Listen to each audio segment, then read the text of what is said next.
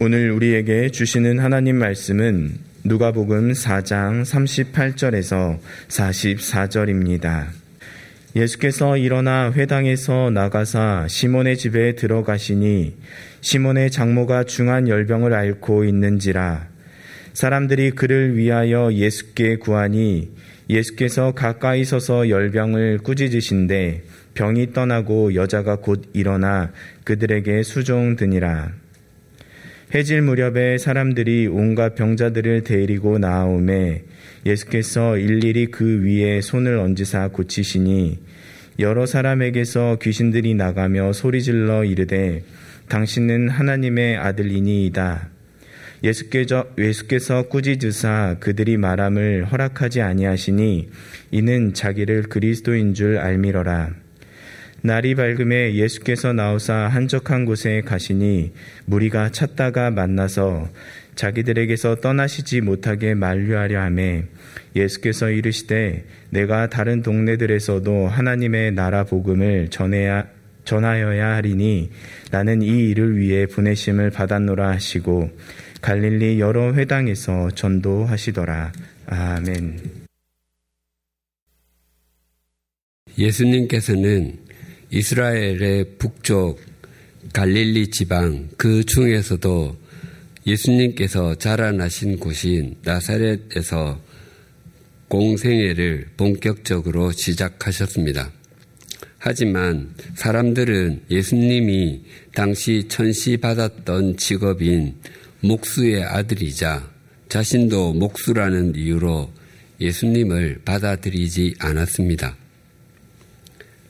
그러자 예수님께서는 선지자가 고향에서 환영받는 사람이 없지만 다른 곳에서는 그렇지 않다고 말씀하시며 시돈 지방 사렙다에 사는 한 과부가 엘리야 선지자를 환영해 주었고 수리아 즉 시리아의 장군 나아만은 엘리사 선지자를 환영해 주었음을 말씀하셨습니다. 하지만 나만 장군이 처음부터 엘리사 선지자를 환영했던 것은 아니었습니다. 사실 나만 장군은 엘리, 엘리사 선지자의 존재 자체를 알지 못했습니다. 열왕기하 5장 1절에서 3절이 이러합니다. 아람 왕의 군대 장관 나아만은 그의 주인 앞에서 크고 존귀한 자니 이는 여호와께서 전에 그에게 아람을 구원하게 하셨습니다.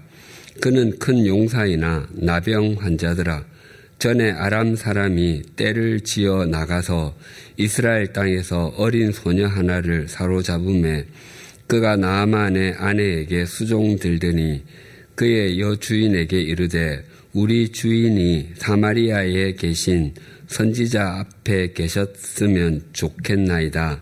그가 그 나병을 고치리다 하는지라. 아람은 수리아 또는 시리아와 같은 나라입니다. 당시 아람에서는 이스라엘만큼 한센 병자를 격리하지 않았고 사람들과 함께 일상생활도 할 수 있었습니다. 나만이 그의 주인 아람왕 앞에서 크고 존귀했다고 하는 것은 그가 전장, 전장에서 혁격한 공을 세운 뛰어난 장군이었음을 뜻합니다. 나아만 장군은 문자 그대로 나라를 구한 구국의 영웅과 같았습니다. 그가 아람의 영웅이 되는 데는 이스라엘을 공격하는 것도 한몫했습니다. 언제인지 알 수 없지만 아람 군대는 이스라엘 땅을 침범하여 거기서 한 소녀를 사로잡아 왔고 그는 나만 장군 부인의 몸종이 되었습니다. 이 소녀의 입장에서 보면 나만 장군이 얼마나 밉겠습니까? 그는 자기 조국 이스라엘을 쳐들어와서 전쟁을 일으킨 장본인이었습니다. 게다가 소녀와 그 가족들을 떼어놓았습니다. 아마 저 같으면 하나님 저 나만 장군의 한센병이 더 심해지게 해 주십시오.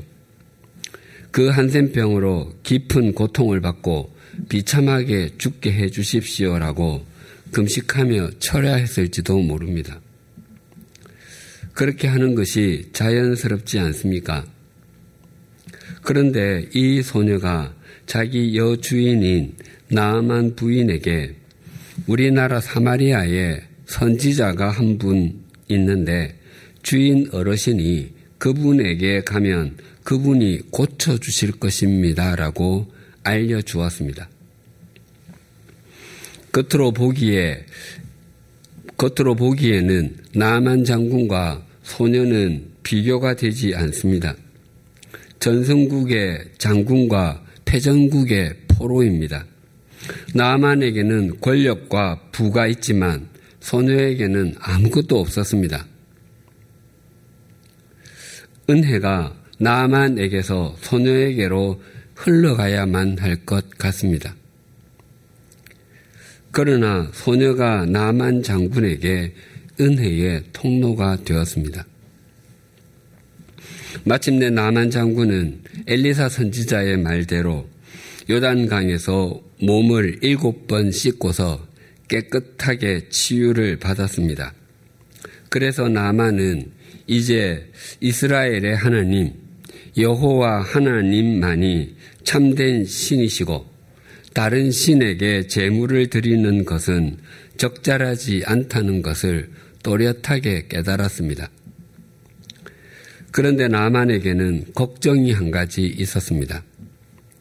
당시 아람의 주신은 천둥과 번개, 비바람, 그리고 풍요를 주관한다고 믿었던 림몬이었습니다. 또한 당시의 왕은 그 나라 신의 아들로 여김받곤 했습니다. 아람 왕이 림몬 신당에 들어가서 경배할 때 자신도 어쩔 수 없이 왕을 부축하여 따라가야 하는데 그것을 용서해 달라고 엘리사 선지자에게 구했습니다. 그러자 엘리사 선지자는 평안히 가라고 했습니다. 지금은 비록 그렇게 해야 할지라도 정리해야 할 때가 있음을 알려준 것입니다. 그 후에 아람 왕 벤하닷이 군대를 모아서 엘리사 선지자가 있는 사마리아를 포위했습니다. 그렇다면 아람의 최고의 장군이었던 나만의 이름이 당연하게 나와야 합니다. 그런데 더 이상 그의 이름은 나타나지 않습니다.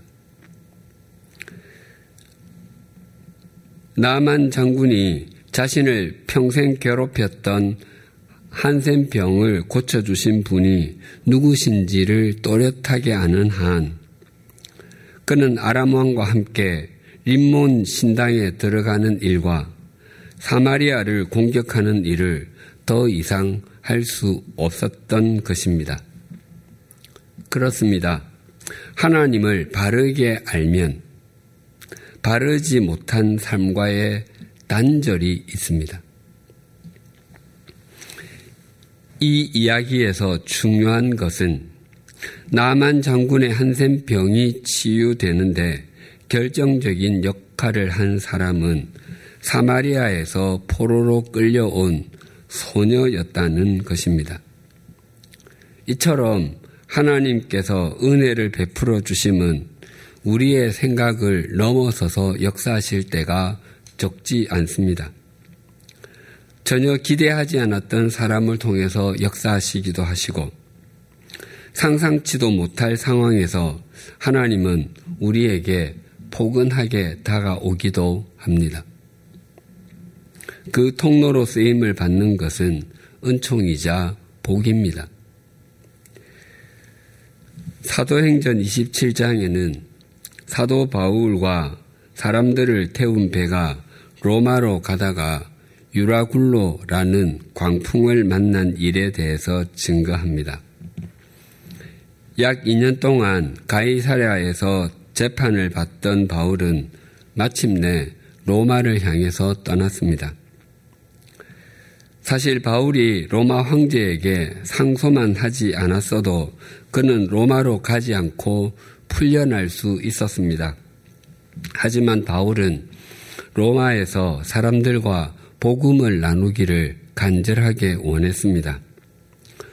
바울이 탄 아드라무테노는 본래 상선이었지만 로마에서 재판받게 될 죄수와 그 죄수를 호송하는 군인들도 함께 탔습니다. 그 죄수 중 태반이 이미 사형이 선고된 사람으로서 원형 경기장에서 맹수의 밥이 될 사람들이었습니다. 당시 로마 정부에서는 각 지방에 공문을 내려서 원형 경기장에서 맹수의 밥이 될 사형수를 보내어 달라고 끊임없이 요구하였습니다. 고대에는 선박 건조 기술이 좋지 못해서 배에 나무를 연결할 때 홈을 파고 거기에다 악교를 넣고 끼우는 방식을 사용했습니다. 그래서 배가 바다에서 장기간 머물게 되면 습한 공기 때문에 배가 찢어지는 경우가 종종 있었습니다. 그렇기 때문에 바다를 건널 때는 최단거리로 가지 못하고 만약의 사태를 대비해서 해안선을 따라서 항해했습니다. 바울 일행이 탄 아드라무테노 선박도 바람을 피하려고 구부로 즉 키프로스 해안을 끼고 터키 남쪽인 길리기아와 밤빌리아 앞쪽을 지나 무라시에 도착했습니다. 거기에서 이탈리아로 향하던 알렉산드리아에서 온 배로 갈아탔는데 바람이 계속 불었습니다.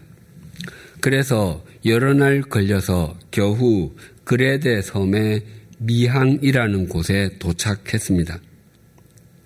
알렉산드리아 배가 미항까지 오기도 쉽지가 않았습니다. 배에 탄 사람들은 계속 항해해서 로마까지 갈 수 없고 어디에선가 겨울을 지나야 했습니다. 그들이 결정해야 했던 것은 지금 정박해 있는 미항의 닻을 내리느냐 아니면 더 서쪽에 있는 더 나은 항구를 찾느냐 하는 것이었습니다. 성경은 당시가 금식하는 절기가 지났다고 합니다. 그 절기는 9월 10일에 해당하는데 바울 일행이 있는 이 지역은 9월 15일 이후에는 항해하는 일을 일이 엄격히 제한 받았고 11월 11일 이후에는 모든 항해가 전면적으로 금지되었습니다. 성경학자들은 그때가 주후 59년 10월 5일경이었다고 밝히고 있습니다. 그래서 그때 항해하는 것은 극히 위험했습니다. 사도 바울은 1차, 2차, 3차 전도 여행을 다니며 지중해를 여러 번 걷는 경험이 있었기에 더 이상의 항해가 불가능하다고 말했습니다.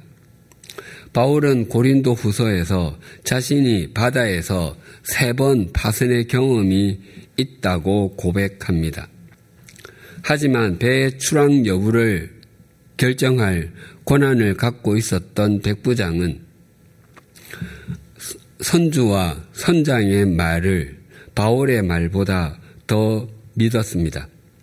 더 나아가 선장과 선주만이 아니라 배에 타고 있던 사람들의 전체 분위기도 그러했습니다. 그들은 지금 정박한 미항보다는 베닉스로 가서 거기서 겨울을 나는 것이 좋겠다고 주장했습니다. 사람들이 베닉스로 가자고 하는 이유가 지금 정박하고 있는 이 항구, 즉 미항은 겨울을 지나기에는 불편하다는 것 때문이었습니다. 미항은 사실 이름만 아름다운 항구지 실제는 작은 촌락이었습니다. 선원들은 더 큰 항구인 베닉스에서 겨울을 보내기를 원했습니다. 지금으로 표현하면 미양, 미양에 있는 것이라고는 기껏해야 PC방과 선술집이 전부이지만 미항에서 64km 떨어진 베닉스에 가면 거기에는 라스베이거스도 있고 물랑 루즈도 있다는 것이었습니다. 그래서 그들은 출발했습니다. 마침 순한 남풍까지 불었습니다. 하지만 얼마 지나지 않아서 유라굴로라는 광풍이 불기 시작했습니다. 유라굴로라고 하는 것은 북동풍과 넓고 강한 파도가 합쳐진 말입니다. 그 바람의 강도가 얼마나 심하면 우리 성경에 광풍, 미친 바람이라고 표현했겠습니까? 그 배에 탄 사람들은 그들이 원하는 방향으로 배를 진행하기 위해서 할 수 있는 것은 아무것도 없었습니다. 또 그 배에 탄 사람들은 14일 동안 아무것도 먹지 못했습니다. 하지만 그 배에 타고 있던 276명은 하나님께서 바울에게 약속하신 대로 아무도 다치지 않고 멜리데 섬에 내릴 수 있었습니다. 그런데 그 섬에는 그 섬에서 가장 높은 보블리오의 부친이 열병과 이질에 걸려 누워 있었습니다. 그 사실을 안 바울은 그에게 안수하여 그 병을 고쳐 주었습니다. 또한 그 섬에서 질병을 앓고 있던 여러 사람이 바울을 통해서 고침을 받게 되었습니다. 이 이야기를 보블리오 부친의 관점에서 정리하면 어떻게 읽히겠습니까? 보블리오가 그 섬에서 가장 높은 사람이었으니 상당한 연세가 있었을 것이고 그의 부친은 그 섬에서 손에 꼽을 정도로 연세가 높았을 것입니다. 그런데 고열과 이질로 몸을 움직일 수 없을 정도가 되었습니다. 당시 이 병은 그 고통이 평균 3, 4개월, 4개월 정도 지속되었고 심하면 2, 3년 동안 지속되었다고 합니다. 보블리오의 부친은 고령과 질병으로 죽을 날을 기다리는 삶이었을 것입니다. 그러던 어느 날 한 배가 섬으로 떠밀려 왔다는 소식을 들었습니다. 거기에는 사도 바울이라고 하는 사람이 있었는데 그에게 안수를 받자 고통스러웠던 질병이 떠나가게 되었습니다. 만약 그 배에 타고 있었던 사람들이 처음부터 바울의 말을 들었더라면 그 배는 여기로 오지 못했을 것입니다. 또한 바울의 말을 들었더라도 유라굴로 광풍이 불지 않았다면 배는 여기로 오지 못했을 것입니다. 무엇보다도 하나님께서 배를 이리로 보내지 않으셨다면 그가 치유받을 수 없었을 것입니다. 물론 치유함을 받은 다른 사람들도 동일했을 것입니다. 얼마나 감격스러웠겠습니까?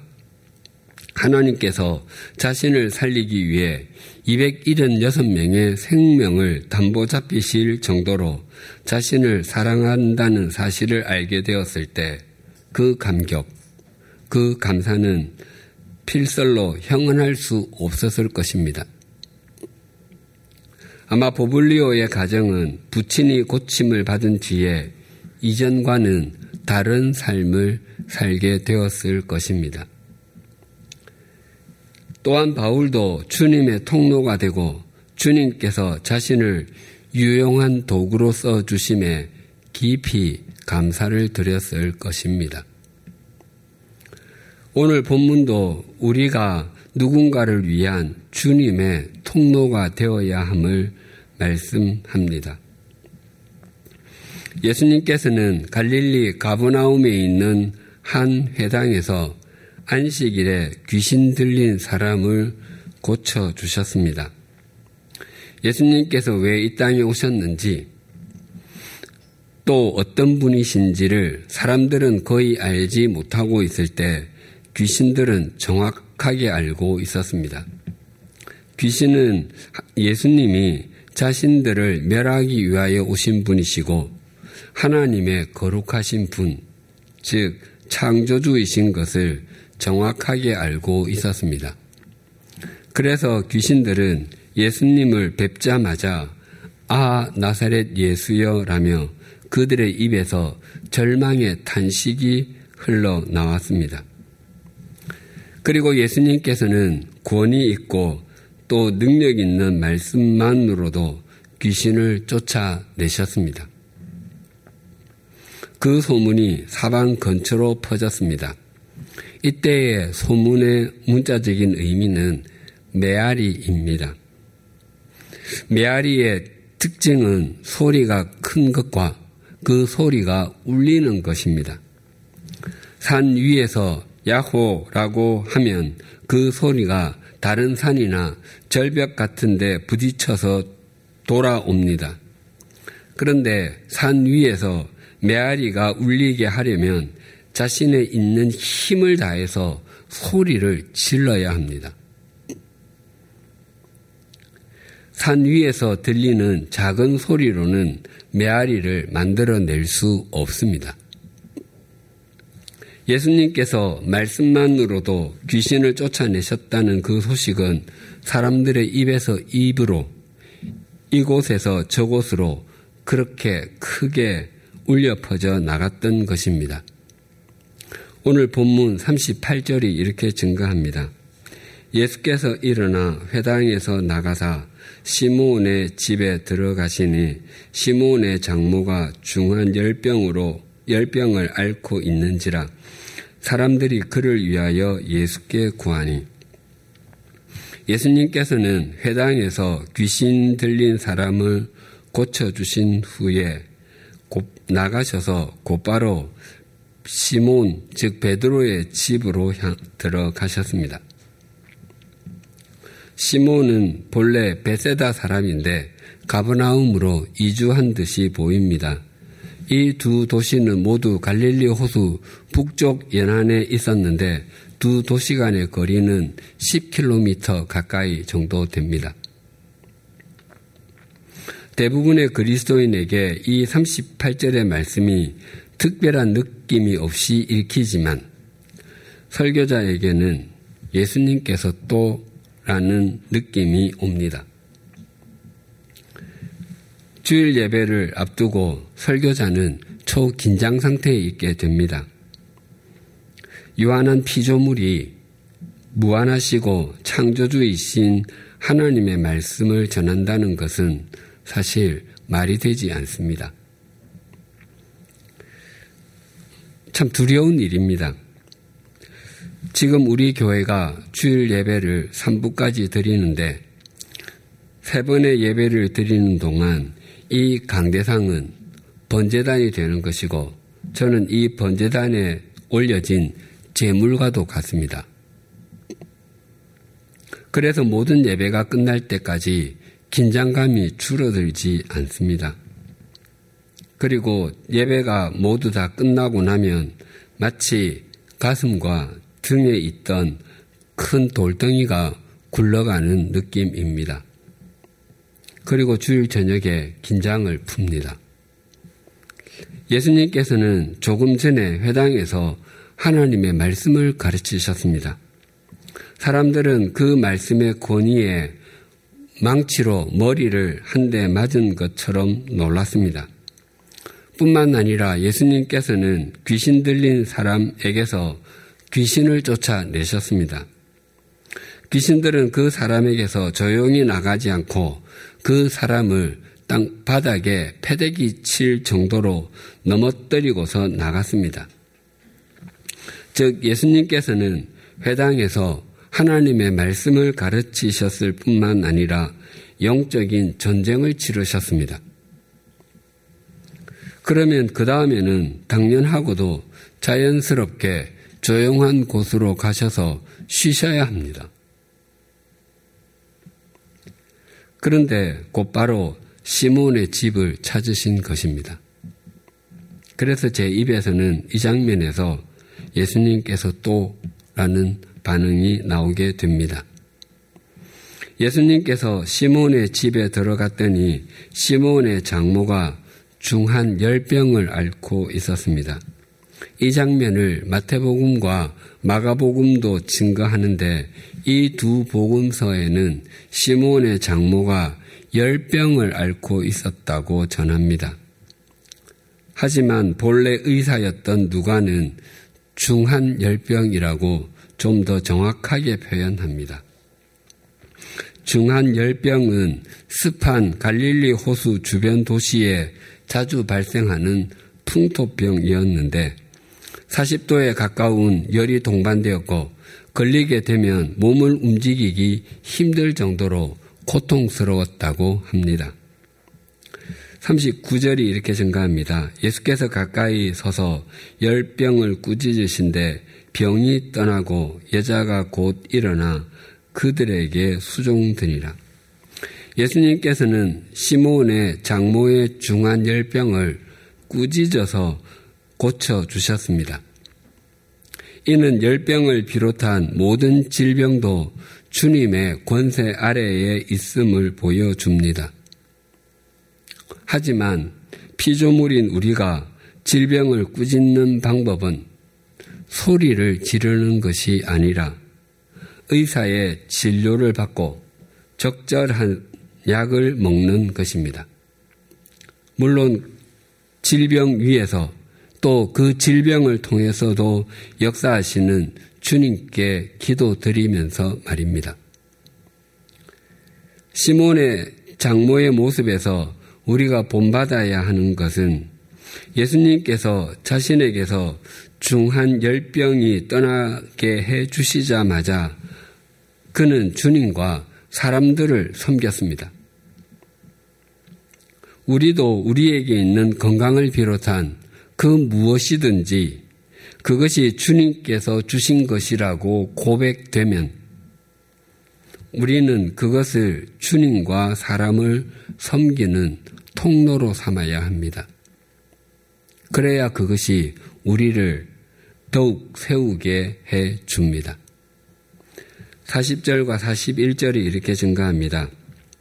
해질 무렵에 사람들이 온갖 병자들을 데리고 나오매 예수께서 일일이 그 위에 손을 얹어사 고치시니 여러 사람에게서 귀신들이 나가며 소리질러 이르되 당신은 하나님의 아들이니이다. 예수께서 꾸짖어사 그들이 말함을 허락하지 아니하시니 이는 자기를 그리스도인 줄 알미르라. 예수님에 대한 소문은 사람들의 입에서 입을 통하여 그리고 메아리처럼 퍼져나간 상태였기 때문에 사람들은 다양한 종류의 병자들을 예수님께로 데리고 나왔습니다. 예수님께서는 귀신을 쫓아내실 때와 시몬의 장모를 고치실 때는 꾸짖는 방법을 사용하셨습니다. 하지만 다양한 종류의 병자들에게는 일일이 손을 얹어서 고쳐주셨습니다. 수련회에서 교우님들의 기도 제목을 적어 오게 하여 그 제목을 두고 기도해 드린 적이 몇 번 있습니다. 간절한 마음으로 몇십 명을 위해 기도 드리면 허리가 끊어질 듯이 아팠던 기억이 있습니다. 예수님께서 손을 얹는 방법과 꾸짖는 방법으로 사람을 들을 치유해 주실 때 예수님도 육체를 가지고 계셨기 때문에 몹시 힘드셨을 것입니다. 하지만 예수님께서는 은혜의 통로의 길을 신실하게 걸으셨습니다. 또한 예수님께서는 한 가지 방법으로만 사람을 치유하지 않으셨습니다. 그래서 우리 역시 주님의 역사에 열려 있어야 합니다. 왜냐하면 누구를 통해서 역사하실지, 어떤 방법으로 행하실지, 언제 응답받게 될지는 모두 주님께 속한 것이기 때문입니다. 이것을 인정하는 것이 성숙한 그리스도인입니다. 시몬의 장모의 중한 열병을 비롯해 온갖 병자를 고쳐주신 예수님께서는 날이 밝자 주무셨던 집에서 나와서 한적한 곳으로 가셨습니다. 42절이 이렇게 증가합니다. 날이 밝음에 예수께서 나오사 한적한 곳에 가시니 무리가 찾다가 만나서 자기들에게서 떠나시지 못하게 만류하려 하며 본문과 같은 내용을 담고 있는 마가복음 1장 35절은 새벽 아직도 밝기 전에 예수께서 일어나 나가 한적한 곳으로 가사 거기서 기도하시더니 라고 증거합니다. 주님은 새벽녘에 일어나 한적한 곳 혼자만의 장소로 가신 것입니다. 과거의 목회자들 사이에 우스갯소리로 목사에게는 방이 세 개가 있어야 하는데 첫째는 신방이고 둘째는 책방이고 셋째는 골방이다라고 했습니다. 그 중에 골방이 참 중요합니다. 골방이 없으면 책방과 신방이 형식적이게 됩니다. 예수님께서는 더불어, 즉, 사람과 함께의 삶을 사셨을 뿐만 아니라 홀로, 즉, 하나님과 함께의 삶도 사셨습니다. 그런 의미에서 바른 그리스도, 바른 길을 걷는 그리스도인은 홀로와 더불어의 삶을 신실하게 사는 사람입니다. 43절과 44절이 이렇게 증가합니다.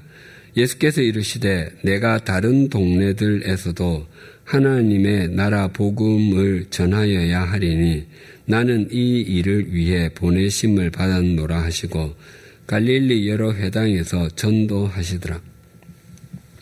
예수님께서는 당신이 이 세상에 오신 이유와 목적이 무엇인지 또렷하게 밝히셨습니다. 예수님께서 이 세상에 오심이 단지 병든 사람을 고쳐주고 귀신을 쫓아내기 위함이 아니라 하나님 나라의 복음을 전하기 위함이라고 하셨습니다. 예수님께서 이, 이 세상에 오심은 죄와 허물에 빠져서 자신의 욕망과 세속적인 가치관을 추구하며 세상의 나라만이 전부라고 생각하던 우리에게 하나님께서 다스리시는 하나님의 나라가 있음을 알려주시며 우리를 그 나라의 백성으로 삼아 주시기 위함입니다. 오늘 본문에서 중요한 것은 예수님께서 중한 열병으로 앓고 있는 시몬의 장모를 고쳐주셨는데 그 병에서 고쳐주시기를 장모가 강구했던 것이 아니라 주변에 있는 사람들이 강구했다는 것입니다. 그리고 병에서 고침을 받자 자신을 위해 기도로 섬겨준 사람들을 자신도 섬겼습니다. 서로가 서로에게 은혜의 통로가 되었습니다. 그런데 통로가 되는 삶을 거부하는 사람들도 있었습니다. 42절을 제가 세 번역으로 읽어 드리겠습니다. 날이 새니 예수께서 나가셔서 외딴 곳으로 가셨다. 무리가 예수를 찾다가 그에게 와서 자기들에게서 떠나가지 못하시기에 자기네 곁에 모셔두려고 하였다. 이 사람들은 새벽에 홀로 즉 하나님과 함께 하신 예수님을 찾았습니다. 찾다는 이 단어는 굉장히 열심히 찾는 행위를 표현하는 말입니다.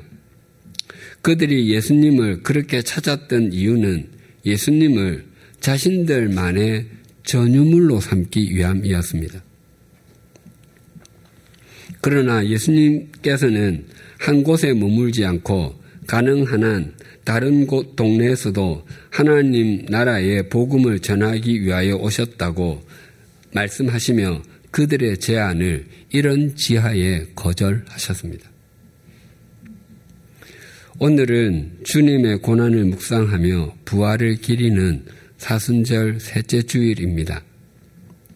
우리는 본래 죄와 허물로 인해 하나님과의 관계가 단절된 존재였고 육신의 욕망을 따라 세속적인 가치관을 추구하며 하나님께 본질상 진노의 자녀였습니다. 그런데 예수님께서 이 세상에 오심으로 하나님과 우리 사이에 영원한 생명의 연결 고리가 되어 주셨습니다.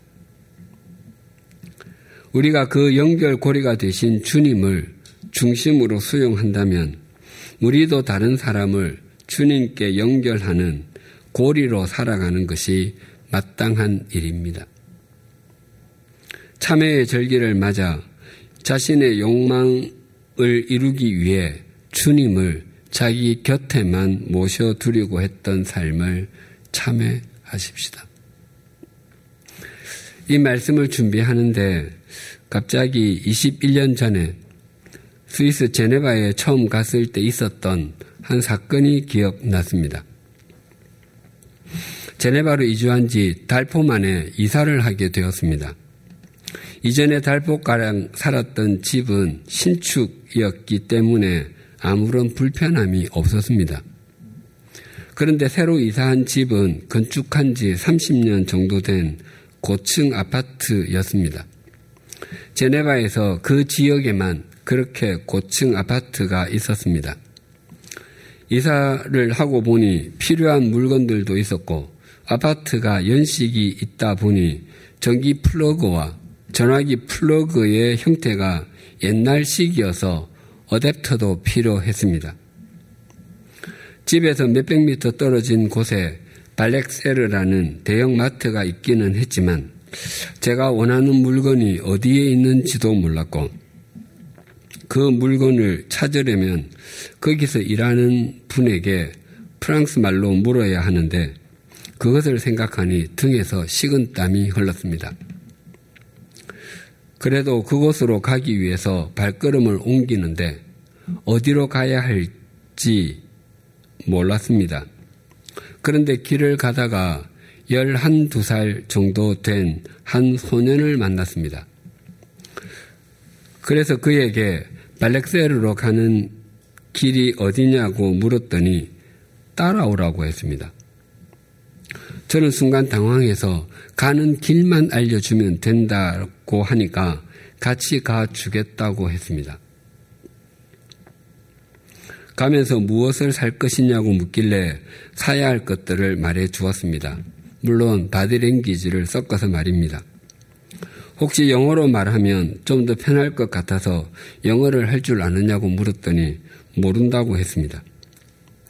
발렉세르에 도착해서 제가 필요한 물건 중 자기가 아는 곳은 저를 데리고 가서 구입하도록 해 주었고 자기가 모르는 것은 가게 직원에게 일일이 물어서 구입하게 해 주었습니다. 그날 그 소녀는 제가 필요한 물건 전부를 살 수 있도록 해 주었습니다. 굉장히 고마운 마음에 초콜릿을 하나 사주고 싶다고 했더니 괜찮다며 극구 사양했습니다. 그리고 그 소녀는 저를 저의 집 앞까지 데려다 주었습니다. 저는 그날 작은 천사를 만난 기분이었습니다. 그 후 한동안 그 소년을 만나지 못했습니다. 제네바 안내 책자를 보니까 아파트로 이사를 가거든 관리인 그곳에서는 꽁세르주라고 합니다. 그 관리인에게 작은 선물을 하는 것이 좋다고 되어 있었습니다. 유럽에서 성탄절 다음 날인 12월 26일은 박싱데이라고 합니다. 귀족이 자기 집에서 일하는 사람에게 성탄절이 다가오면 상자에 선물을 담아서 주고 하루를 쉬게 해 주었다는 것에서 유래된 날입니다. 그래서 그때 관리인에게 선물을 주곤 합니다. 저도 그날이 가까이 왔을 때 선물을 사서 다른 동에 사는 관리인을 찾아서 선물을 해 주었습니다. 그 관리인이, 관리인은 자신 감사 인사를 했으면 물론 제게 감사 인사를 하라며 자기 아들을 불렀습니다. 그 아들이 바로 약 두 달 전에 만난 그 작은 천사였습니다. 얼마나 반가운지 눈물이 핑 돌았습니다. 마치 그 장면은 하나님께서 제게 한조야 제네바에 온 것 환영한다 라고 말씀하시며 미소를 짓는 것 같았습니다. 사랑하는 교우님들, 우리 모두 눈을 들어서 주님을 바라보십시다. 매 순간 성령님과 동행하며 성령님의 도우심으로 한평생 주님의 통로로 살았던 바울은 이렇게 고백합니다. 로마서 8장 26절입니다. 이와 같이 성령도 우리의 연약함을 도우시나니 우리는 마땅히 기도할 바를 알지 못하나 오직 성령이 말할 수 없는 탄식으로 우리를 위하여 친히 간구하시느니라. 성령님께서 우리가 은혜의 통로로 살아갈 수 있도록 지금도 말할 수 없는 탄식으로 간구하십니다. 한평생 주님의 통로로 살아가는 인생, 그것은 참 귀하고 복됩니다. 기도하시겠습니다. 하나님 아버지, 큰 용사였지만 한센 병자였던 나만 장군은 이스라엘에서 잡아온 소녀, 이름도 알려지지 않은 그 소녀가 통로가 되므로 그의 한센 병이 낫게 되었고 림몬 신이 아니라 여호와를 하나님으로 받아들이게 되었습니다. 우리의 인생에도 우리가 생각하지 못했던 사람, 때로는 우리가 중요하지 않다고 생, 중요하다고 생각하지 않았던 사람을 통해서 우리를 세워 오셨음을 고백합니다. 또한 하나님께서는 사도 바울이 탄 배를 신비하고도 불가사의한 방법으로 인도하셔서 멜리데 섬에 이르게 하심으로 그 섬에 보블리오의 부친과 병들었던 사람들이 치유함을 받을 수 있게 해 주셨습니다. 하나님의 생각과 하나님의 길이 우리의 생각과 우리의 길보다 높음을 인정하지 않을 수 없습니다. 하나님께서 우리를 세우시고 인도하시기 위해서 오묘하신 하나님의 손길을 수도 없이 많이 내미셨음을 고백합니다. 누군가가 시몬의 장모를 고쳐 주시기를 예수님께 강구하고 예수님께서 세속적인 가치관에 빠진 사람을 하나님 나라로 옮기는 영원한 연결고리가 되었듯이 우리의 삶이 누군가를 주님께로 인도하고 영원한 생명에 잇대어 주는 은혜의 통로가 되게 하여 주시옵소서. 그리하여 한평생 주님의 통로로 사는 은총을 누리게 하여 주시옵소서. 예수님의 이름으로 기도드립니다. 아멘.